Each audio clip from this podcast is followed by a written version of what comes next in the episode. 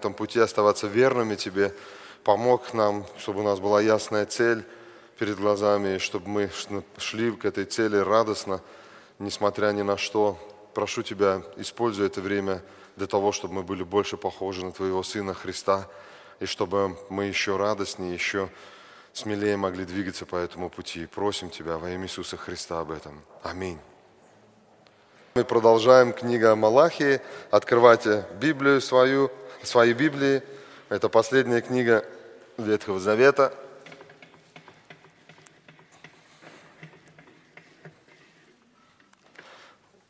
Последняя книга в Ветхом Завете, которая подводит черту всему тому, что Бог сказал или делал в Ветхом Завете. То есть книга Малахия говорит, подводит черту всему от сотворения до 400 лет до рождения Иисуса Христа. И Интересно, чем больше я э, эту книгу занимаюсь ей, особенно во время того, когда я готовлю проповедь, тем интереснее она мне становится. Я начинаю понимать смысл всего Ветхого Завета все больше, именно э, занимаясь именно с последней книгой, которая, в принципе, суть говорит всю. И мне становится больше понятный Новый Завет. Мне становится больше понятно, почему Иисус пришел и в Нагорные проповеди обращался к сердцу людей. Потому что книга Малахия говорит – о том, что все проблемы в повседневной жизни, проблемы в поклонении Богу э, зависят от того, чем заполнено наше сердце. Куда инвестирую я свою жизнь? В дух или в плоть? Это говорит книга Малахия.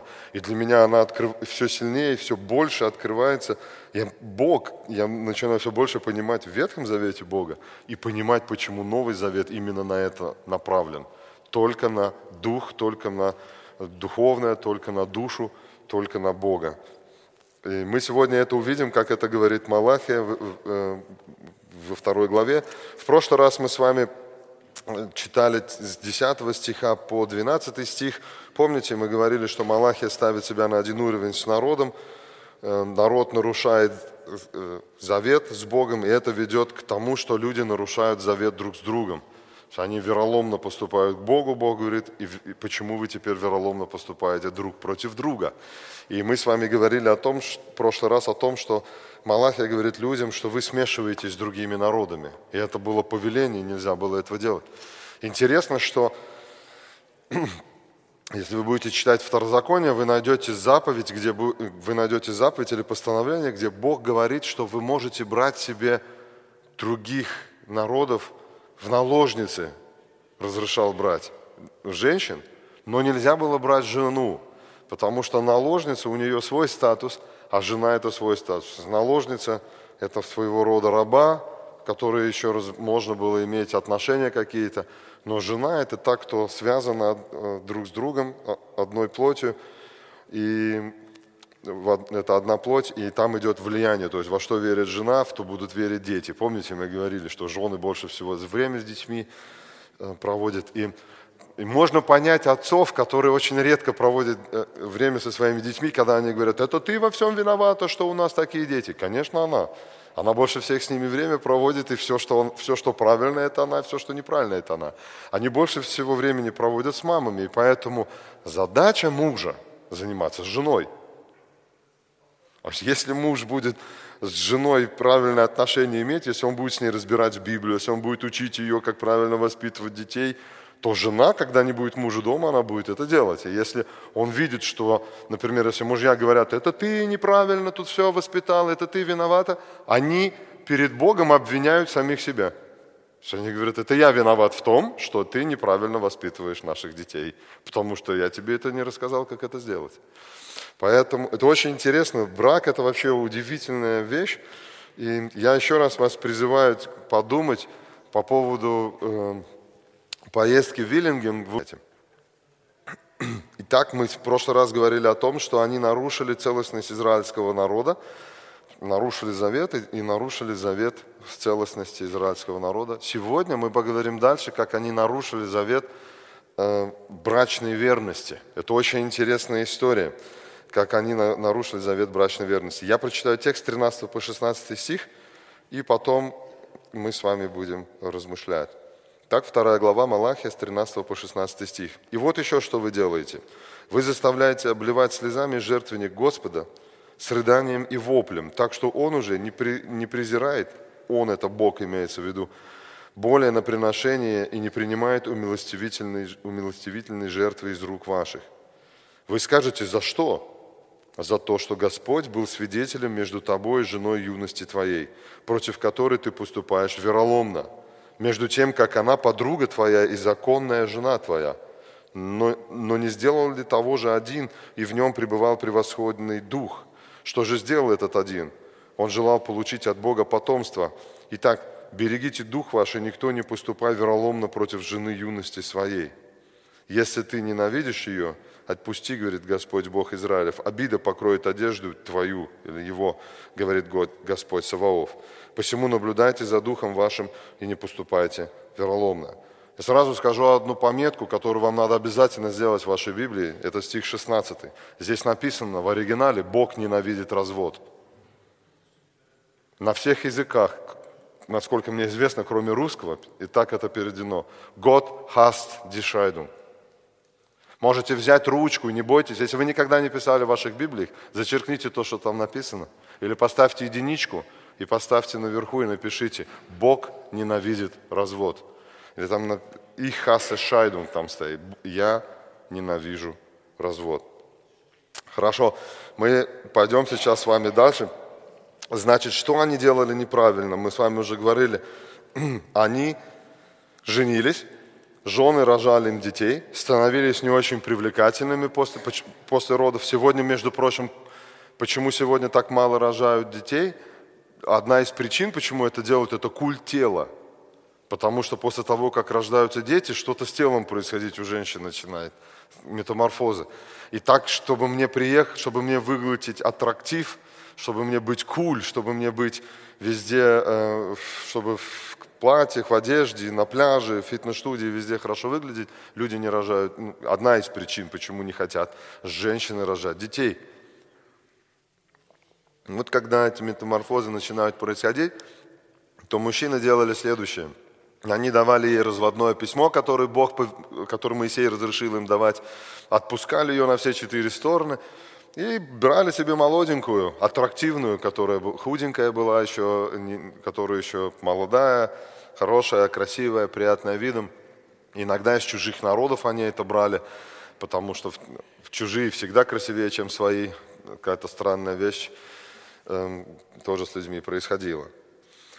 И все начиналось сначала, до следующего раза. Это могло быть и два, и три раза, смотря сколько жил этот, э, жили, жили люди в то время. И вот и Малахи обращается к этому, и Бог обращается к этому и говорит потрясающие вещи здесь, которые, быть может, быть может, даже мы с вами не задумывались о том, что говорит здесь Малахия. Интересно, как, э, как Бог относится к браку.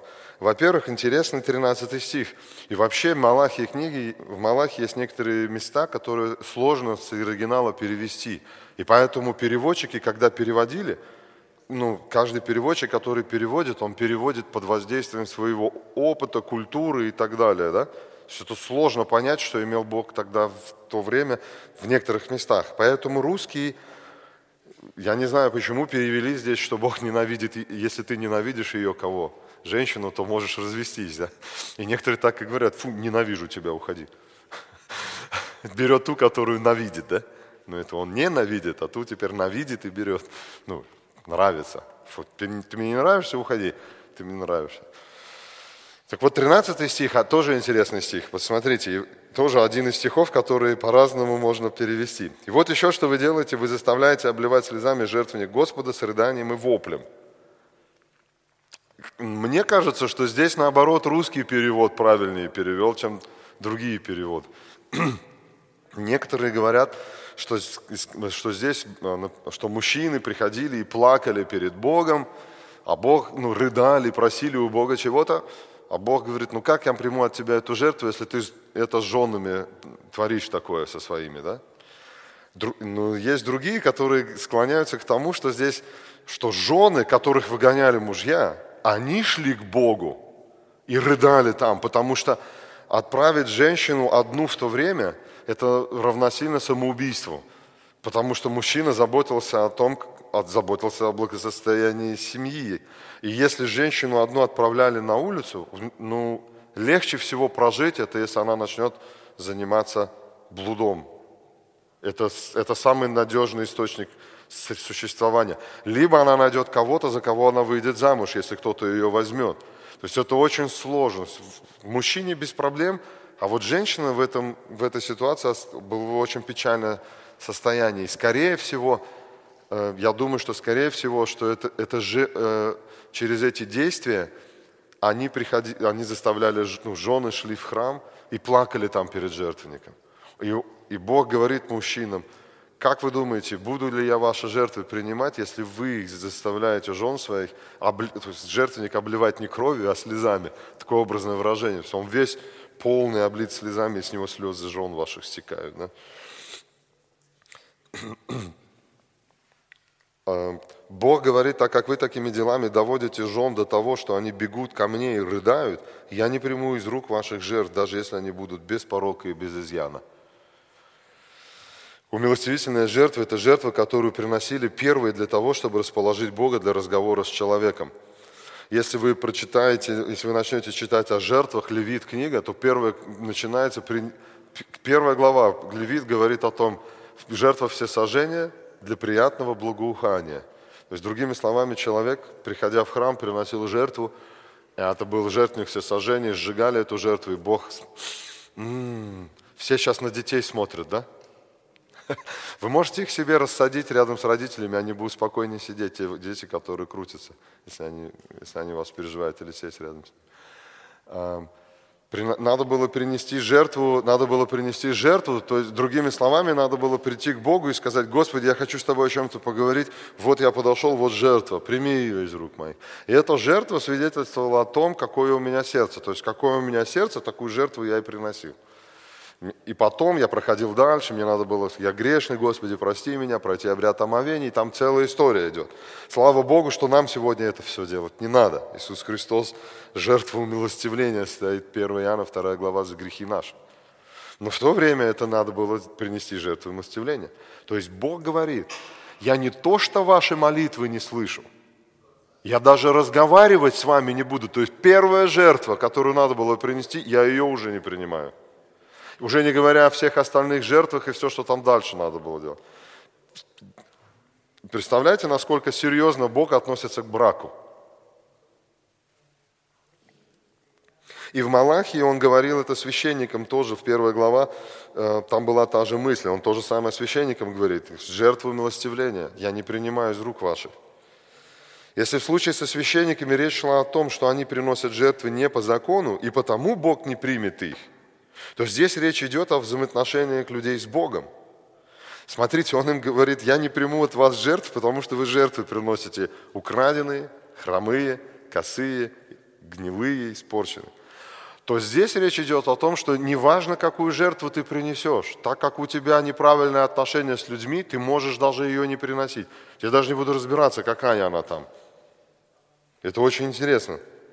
Матфея 5 глава Нагорной проповеди, сегодня говорили уже про шестую главу из Нагорной проповеди. Посмотрите, вот я, я удивляюсь, насколько чем больше Ветхий Завет изучаешь, особенно книгу Малахи, тем больше понятней становится Новый Завет.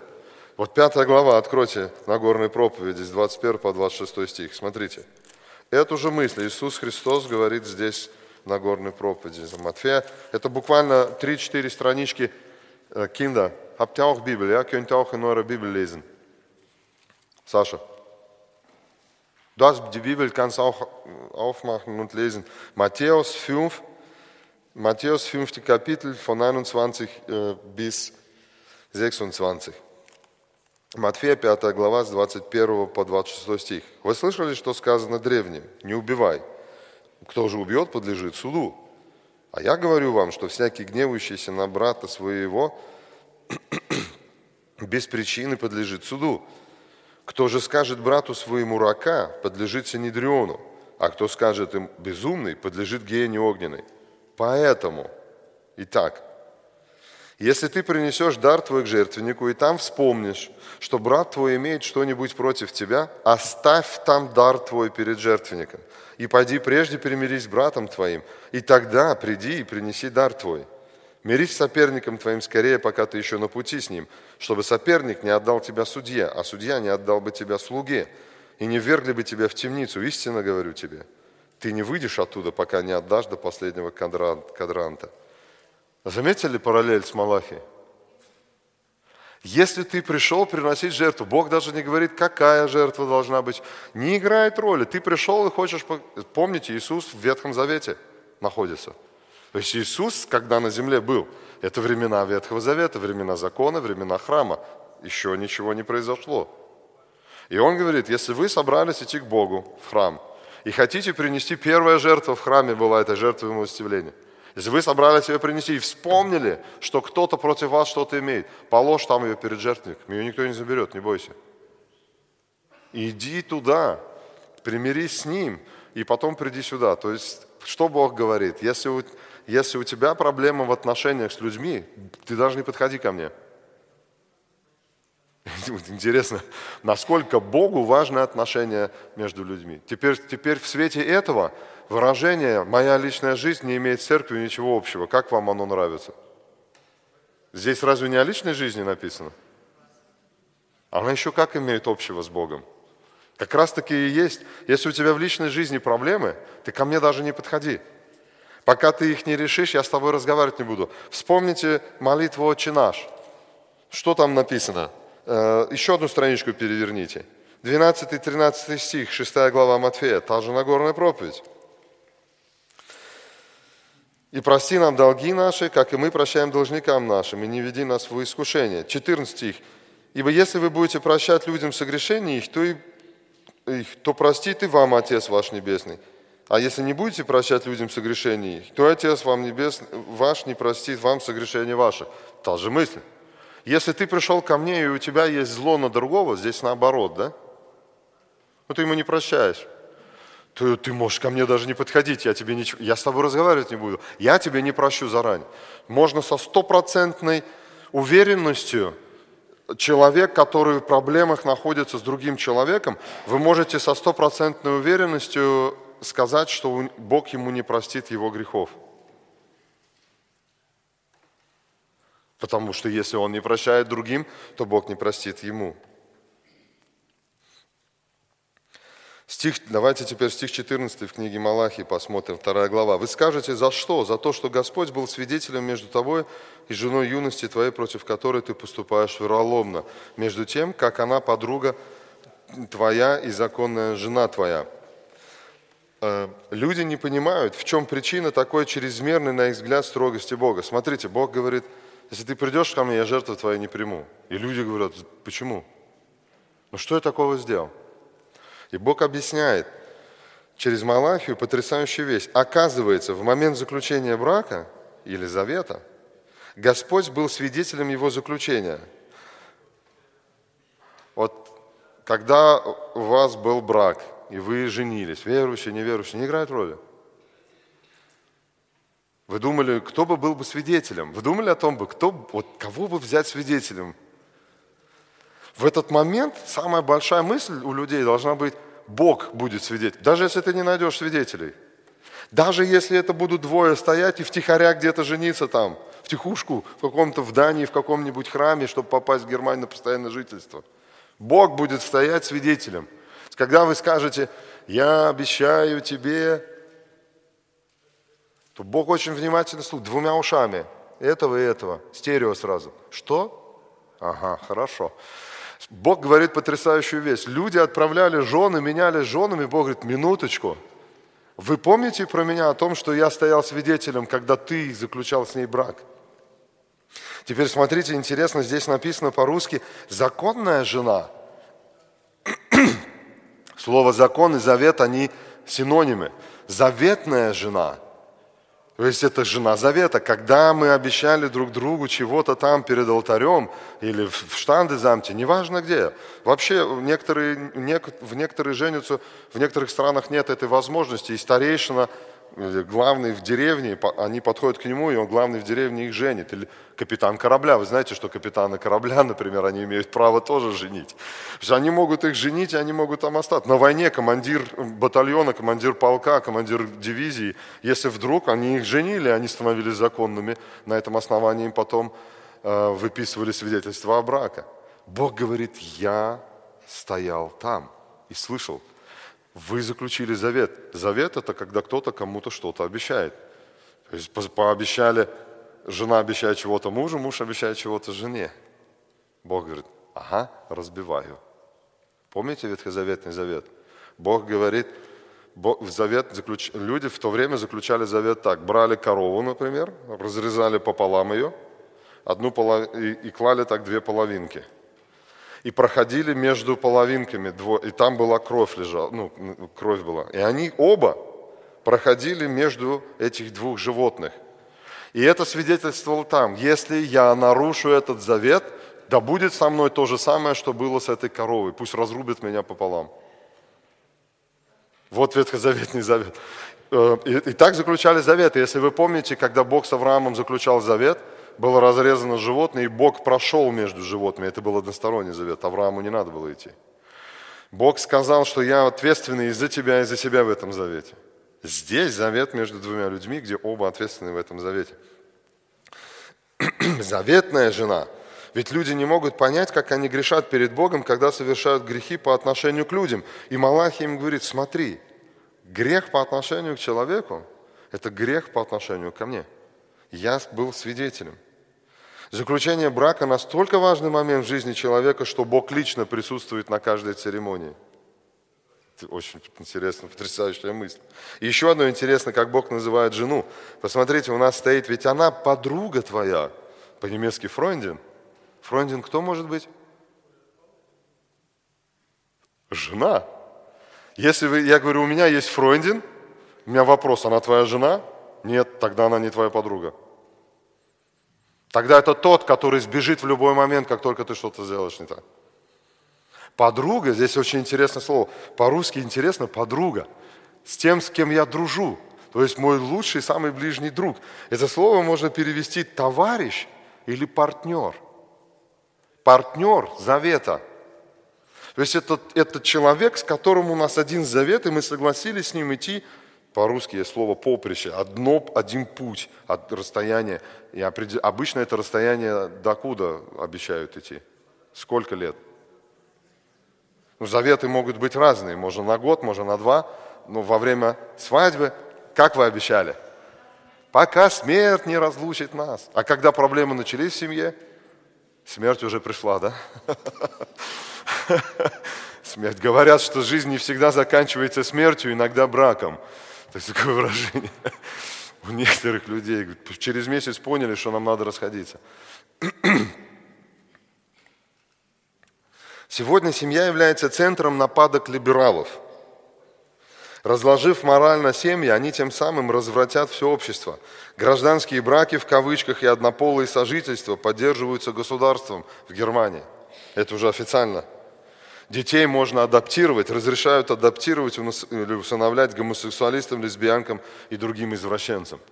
Смотрите, что делают с браком. Сегодня видел интересную, э, интересную фотографию. Сфотографировали, сфотографировали, как, значит, двум лесбиянкам адаптация ребенка была. Маленький ребенок держит, и, кто, и фотограф поймал взгляд это. Он еще ничего не понимает, соски во рту, там, ну, не знаю, маленький такой. И этот взгляд поймали, у него такой напуганный взгляд, он так на нее смотрит с перепуганными глазами. Какой-то фотограф поймал, говорит, смотрите, дети маленькие и то понимают, что что-то не то, куда-то меня не туда адаптируют. С перепуганным взглядом, что вы со мной делаете? Они нападают на это. Почему? Потому что они хотят развратить общество. Развратить общество можно, если развратишь семьи, если библейский портрет семьи будет э, уничтожен. Говорят, что брачный союз, союз – это пережиток прошлого, а Библия вообще устаревшая книга для людей из каменного века. Современные люди не могут позволить себе ориентироваться по законам тысячелетней давности. Это, это, это про, ну, верующие – это сумасшедшие люди, просто ненормальные. Однако Бог совершенно иного мнения. Помните, когда у Иисуса спросили, дозволено ли разводиться людям, что Он им ответил тогда? Иисус через 400 с лишним лет, 430-460 лет, стоял, когда у него это спросили, Матфея 19 глава, с 3 по 6 стих. Что он им сказал? Давайте посмотрим. Это тоже здесь рядом Евангелие от Матфея. Интересно, что все это в Евангелии от Матфея, вся книга Малахии посвящена в Евангелии от Матфея. Интересно. И жертвы, и семьи, и все, все, что хотите. 19 глава Матфея. С 3 по 6 стих.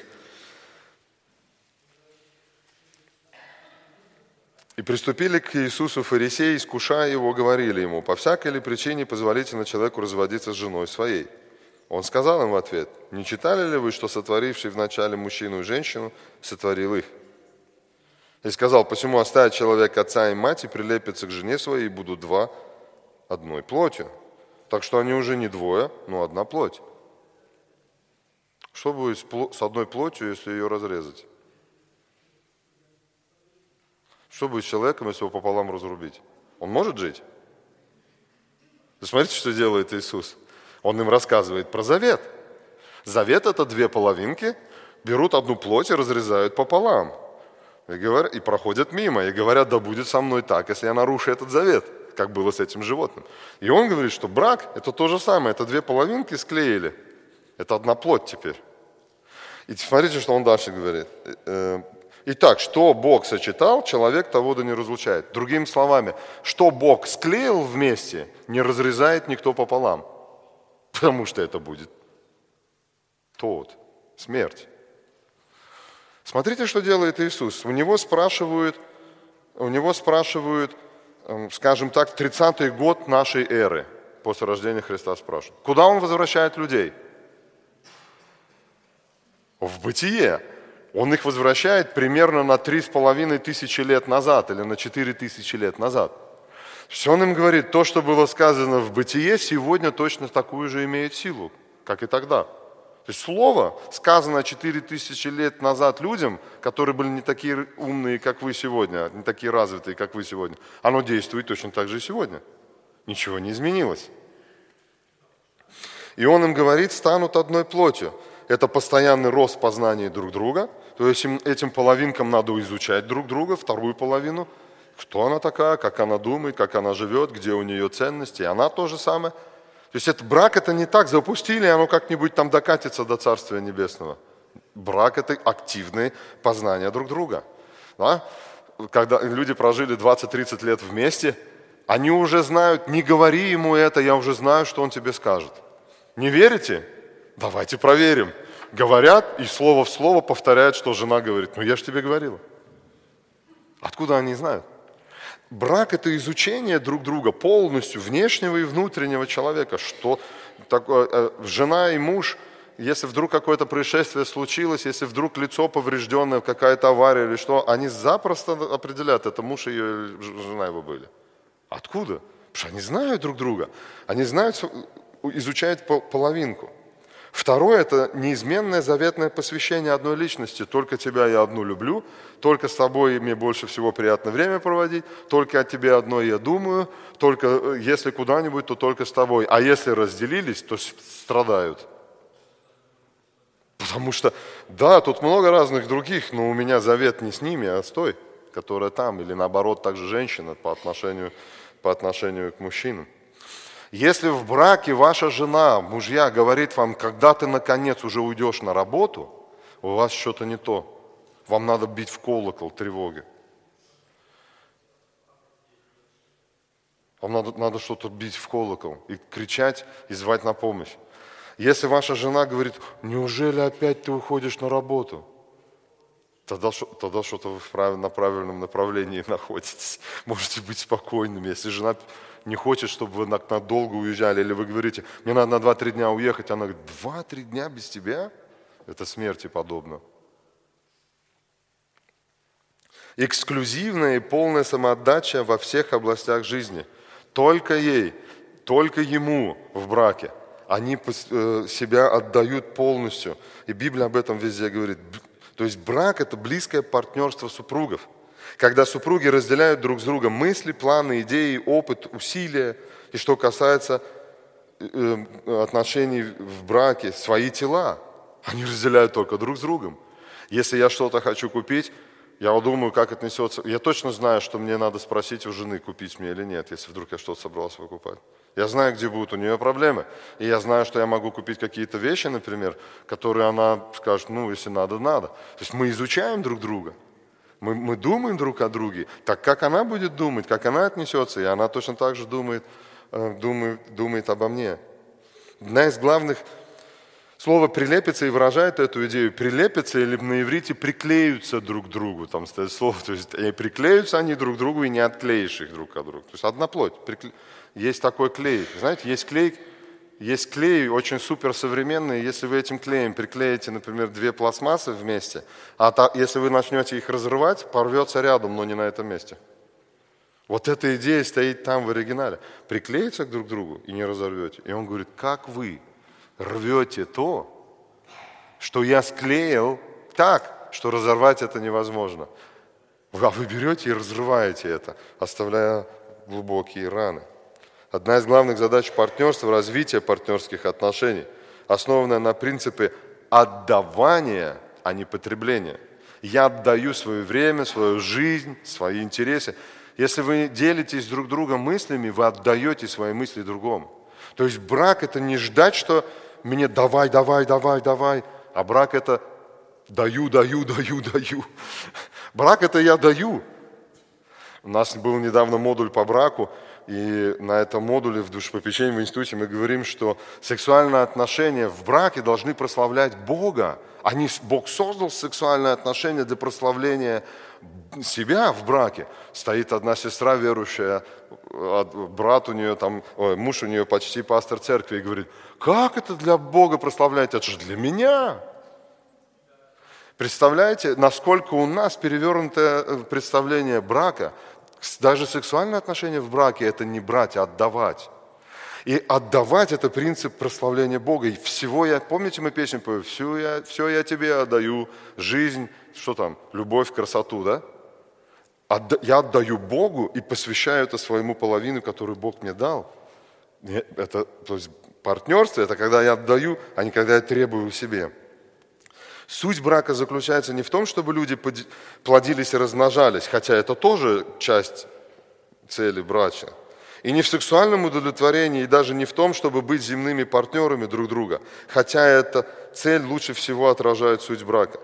Брак – это контракт или завет партнерства, в котором оба возрастают в процессе освящения – что отражает Христа и Церковь. Сегодня Петр говорил, на, на небе будет брак. А что такое брак? Что значит, когда муж, невеста встретилась наконец-то со своим женихом? Это что? Что они делают? Самое первое, когда они оказались наедине. Брак – это соединение. Так, что никто не разорвет. И одно из этих соединений – это сексуальное отношение – невеста встретится с церковью, жених встретится с невестой, и будет одна плоть.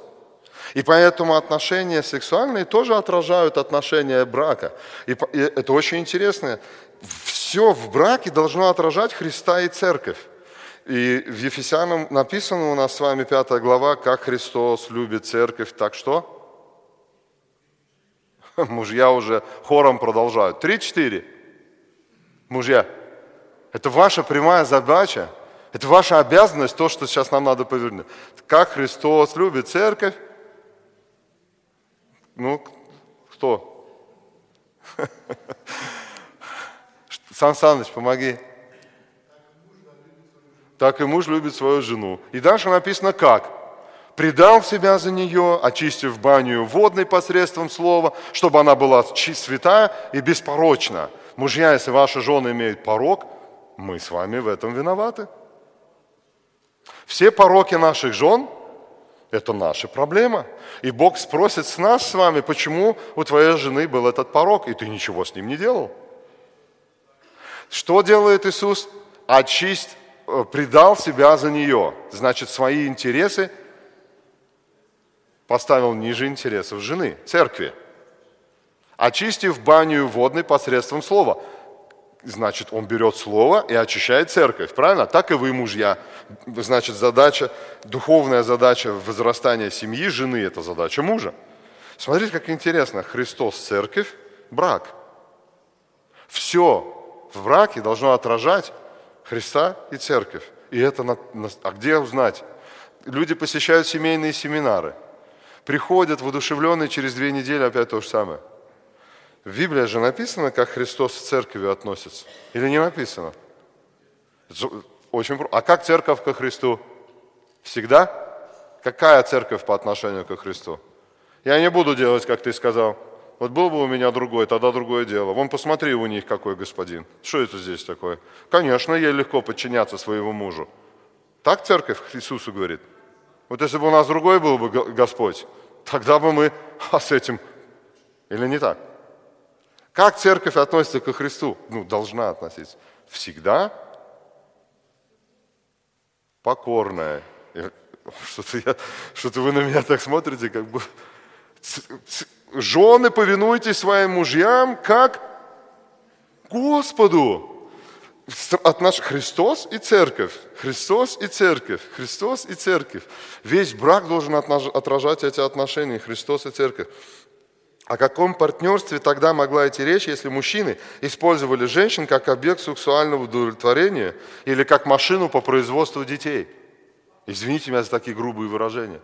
Если она наштамповала ему детей, он сделал этих детей, и он ее убирает, ты теперь некрасивая, давай мне другую. Мы скажем, но сегодня же не делают так люди, еще как делают. Одни так как тут написано, а другие иначе. Они смотрят порнографию, разжигаются молоденькими девицами, самоудовлетворяя себя при этом. Разве это не то же самое? Разве это не нападение на завет, не нарушение партнерства, не нападение на супружескую верность? Именно поэтому Бог и говорит, что Он ненавидит развод. Ich hasse Scheidung. Ich hasse Scheidung. По-немецки как звучит, да? Вот по-русски я ненавижу развод. А по-немецки ich hasse Scheidung. Сильнее, да?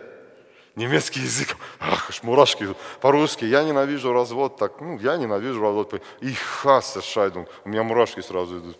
Слово хас по-немецки, оно, бук, ну, комбинация букв, которая мурашки производит. Когда наши дети нам говорят «и хасе», у нас что-то переворачивается, правильно?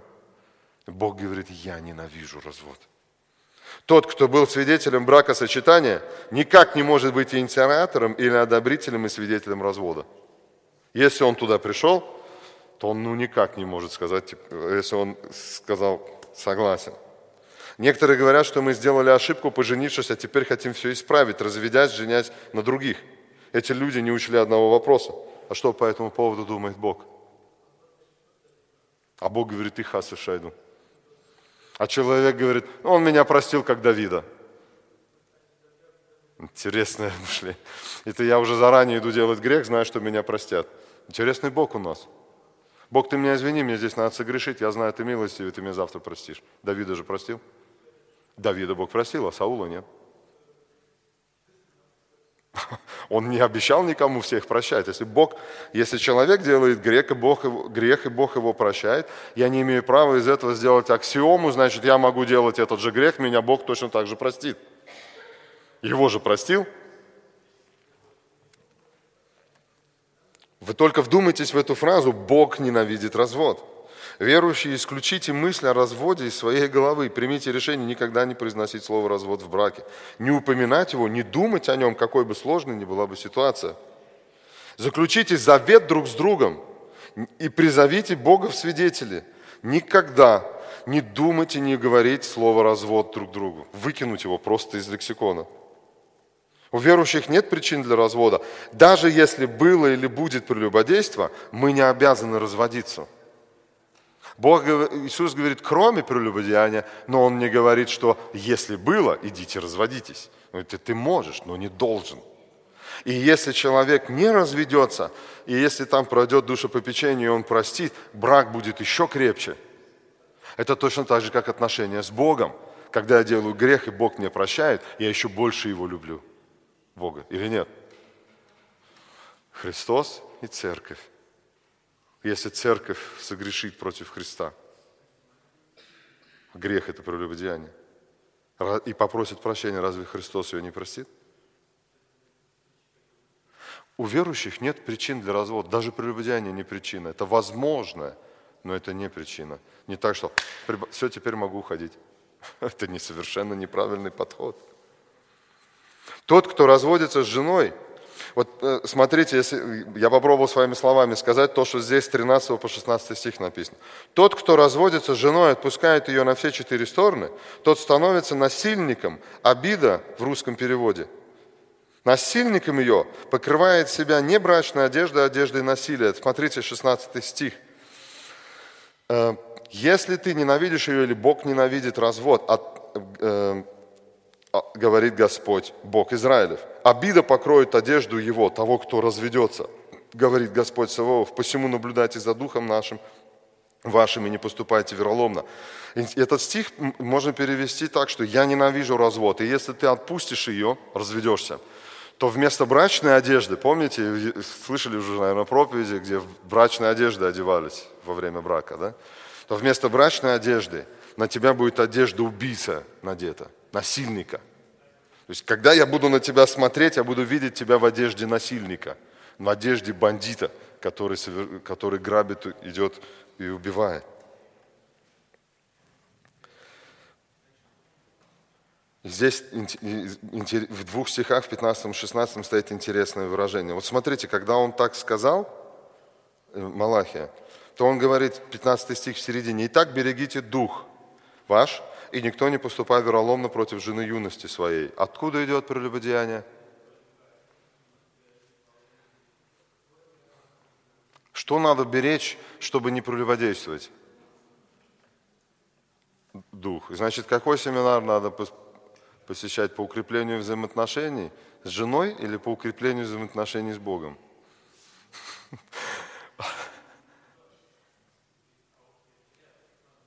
Итак, берегите дух ваш, и никто не поступай вероломно против жены юности своей. Теперь смотрите 16 стих. Посему, вторая часть, наблюдайте за духом вашим и не поступайте вероломно. Берегите дух ваш, наблюдайте за духом вашим. Дважды подряд употребленное почти одинаковое выражение в русском, а в оригинале это один в один, одно и одно слово стоит. В русском чуть-чуть перефразировано, в оригинале одно и то. Э, охраняйте дух ваш. Храните, в смысле охраняйте, чтобы дух ваш был всегда в правильном положении. Усиливает мысль важности сказанного Малахии. Два раза повторено одно и то же на иврите.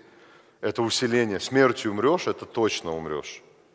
И здесь идет усиление, параллельный параллелизм, который употребляют евреи. А теперь обратите внимание на продолжение этой фразы. Не поступайте вероломно. Слово «дух» говорит о внутренней составляющей человека, а поступайте о внешней составляющей. То есть Бог мог сказать следующее этим людям. Прекратите выгонять ваших жен и брать молоденьких. Тем более, если они не из израильского народа. То есть он мог, он мог обратиться к делам. Перестаньте делать это зло. А Бог что говорит? Займитесь духом вашим. Когда мы, например, слышим, что кто-то говорит, что у него проблемы, то мы, как правило, пытаемся дать совет в отношении этих проблем, правильно? А Бог говорит, у тебя другая проблема, ты духом не занимаешься. Чтобы не поступать вероломно, чтобы не нарушать завет ни с Богом, ни с людьми,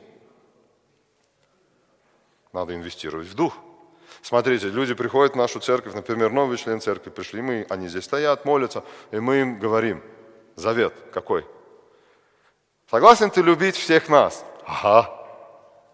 А ты знаешь, мы грех иногда делаем. Ну, кто не делает? Кто без греха? Ты точно хочешь нас всех любить? Конечно. А потом вдруг раз что-то происходит. О, мне там сказали вот так и так. Что это я туда буду ходить? А что с заветом? Это же был завет. Мы с тобой завет заключили. Мы любим тебя, ты любишь нас. Если что-то случилось, Библия говорит, как решать эти проблемы или нет. То есть это же своего рода завет. Бог Саваоф говорит нечто иное, чем перестаньте делать. Он говорит, поймите одну вещь. Все ваши проблемы исходят из вашего сердца, из вашего духа.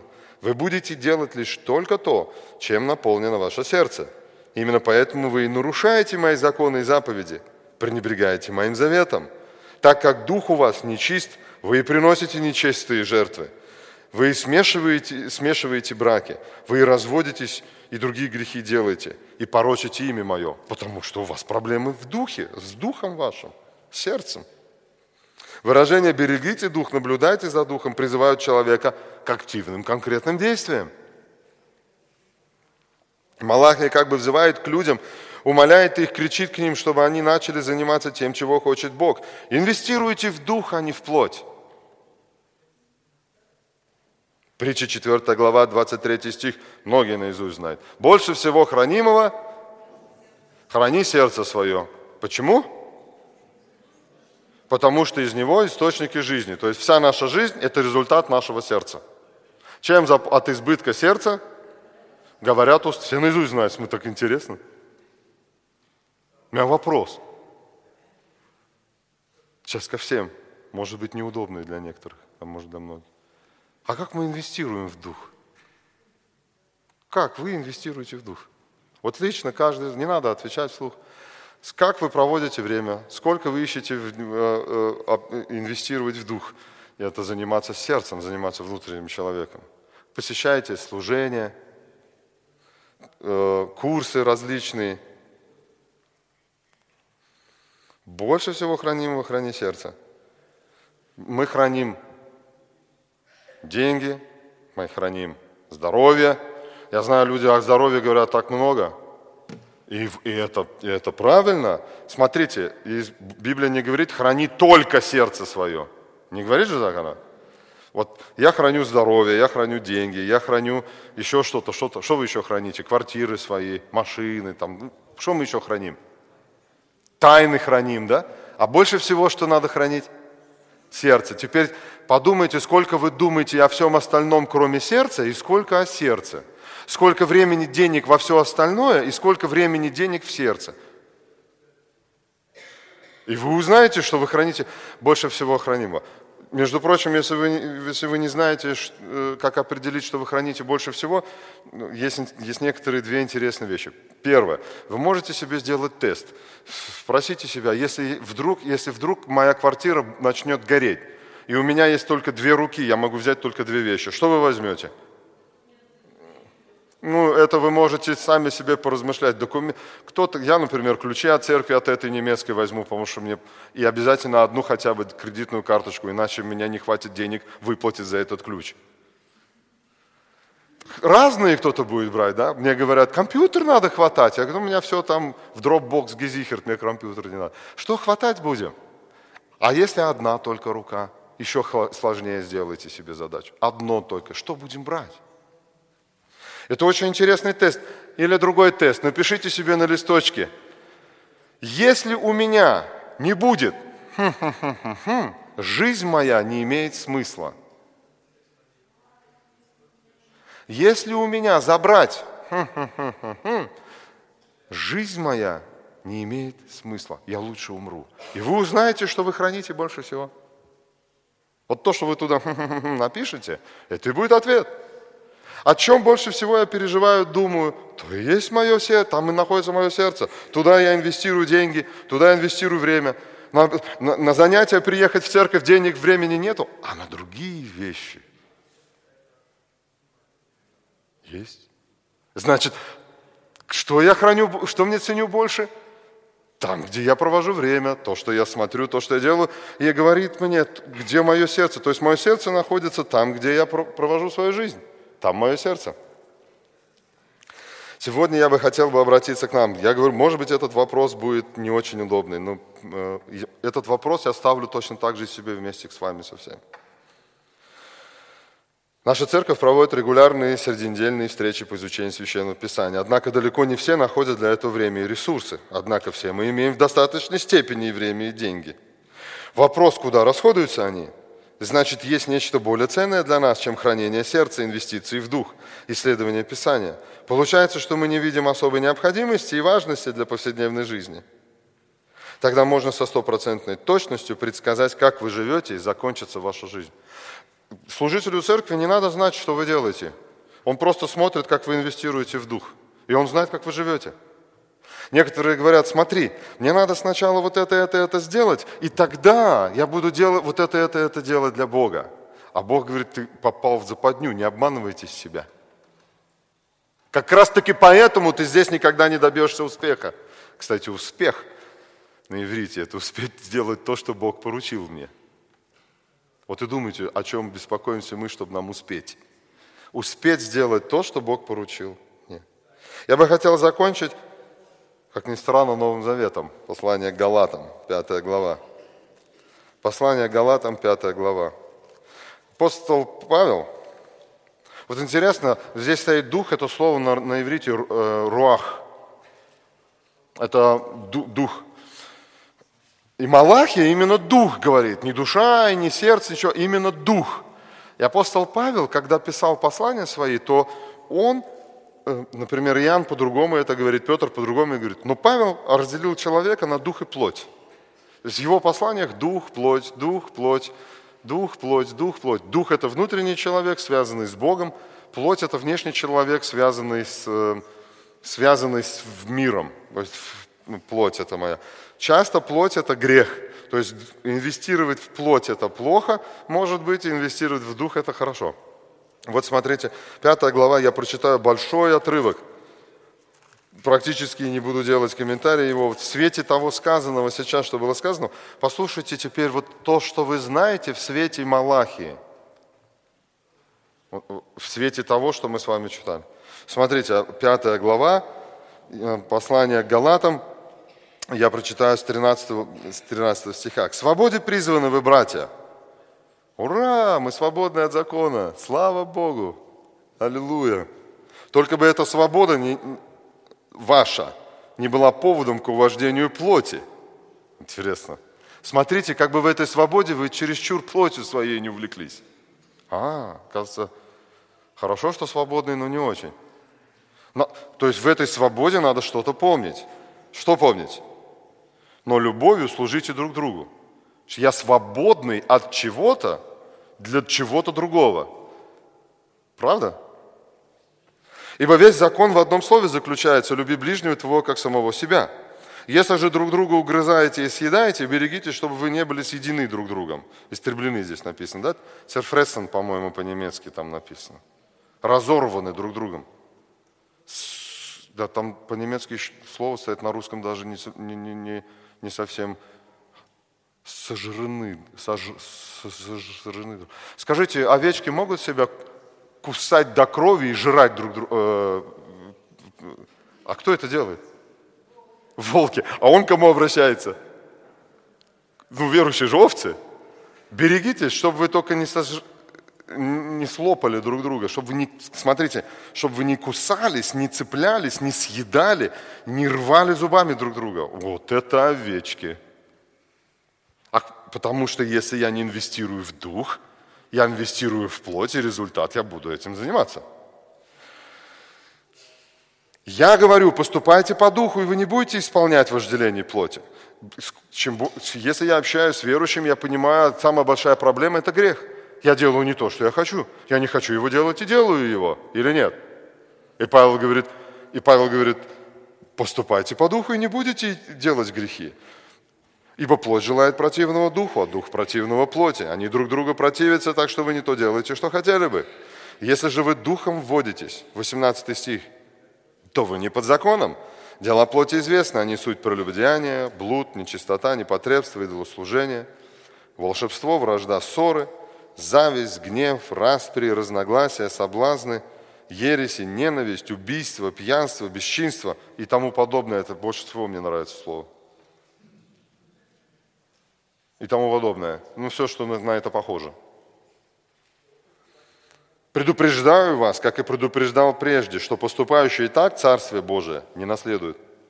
Плод же Духа, замечаете, Дух? Любовь, радость, мир, долготерпение – благость, милосердие, вера, кротость, воздержание. На этих людей закон не, для этих людей закон не нужен, Павел пишет, на таковых нет закона. Но те, которые Христовы распяли плоть со страстями и похотями, если мы живем духом, то по духу и поступать должны. Не будем тщеславиться, друг друга раздражать, друг другу завидовать. Братья, если впадет человек какое согрешение, вы духовно исправляйте такого в духе кротости. Дух, дух, дух. Обращайте внимание? Наблюдая каждый за собой, за своим духом, чтобы не быть искушенными. Носите бремена друг друга и таким образом исполните закон Христов. Ибо кто почитает себя чем-нибудь, будучи ничто, тот обольщает сам себя. Каждый да испытывает свое дело, и тогда будет иметь похвалу. Только в себе, а не в другом.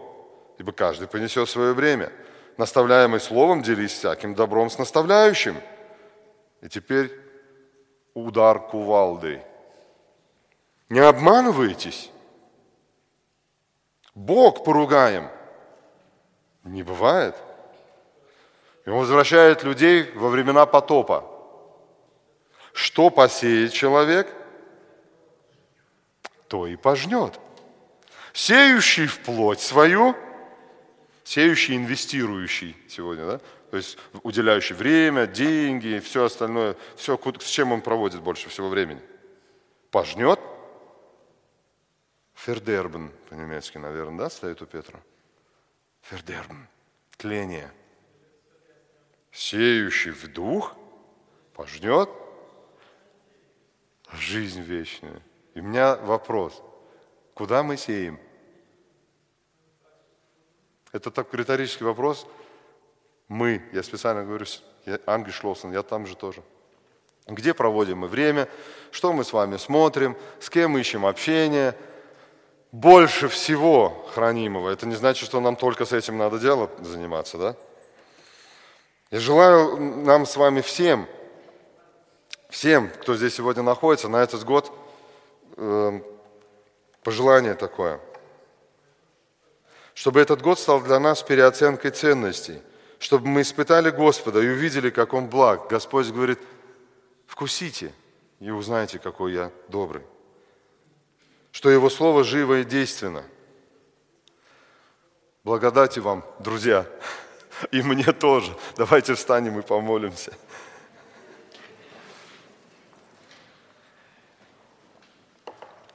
Отец, я благодарю Тебя за Твою любовь, я благодарю Тебя за Твою милость к нам – Благодарю Тебя, что как бы мы ни поступали, Ты все равно любишь нас, Ты прощаешь нас. Но Ты хочешь, как мы сегодня уже слышали сначала, Ты хочешь, чтобы мы были похожи на Твоего Сына.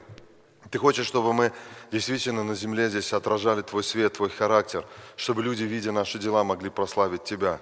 И это зависит от того, чем наполнено наше сердце. Чем мы его наполняем, что мы туда вкладываем. Я прошу Тебя, Помоги нам в этом году переоценить эти ценности, переоценить свою жизнь и посмотреть, просто сесть, может быть, взять ручку, карандаш, листок и посмотреть, с чем я занимаюсь весь день, куда я вкладываю то, что ты мне дал, мое тело, мои силы, мои финансы. Все, что ты даешь, это все дары твои, это не принадлежит нам. Просто посмотреть, куда я это вкладываю и чего я ожидаю в ответ от этого – и посмотреть, сколько времени я провожу со своим духом, сколько я забочусь о том, чтобы взращивать внутреннего своего человека, терпение, любовь, мудрость, вера, кротость.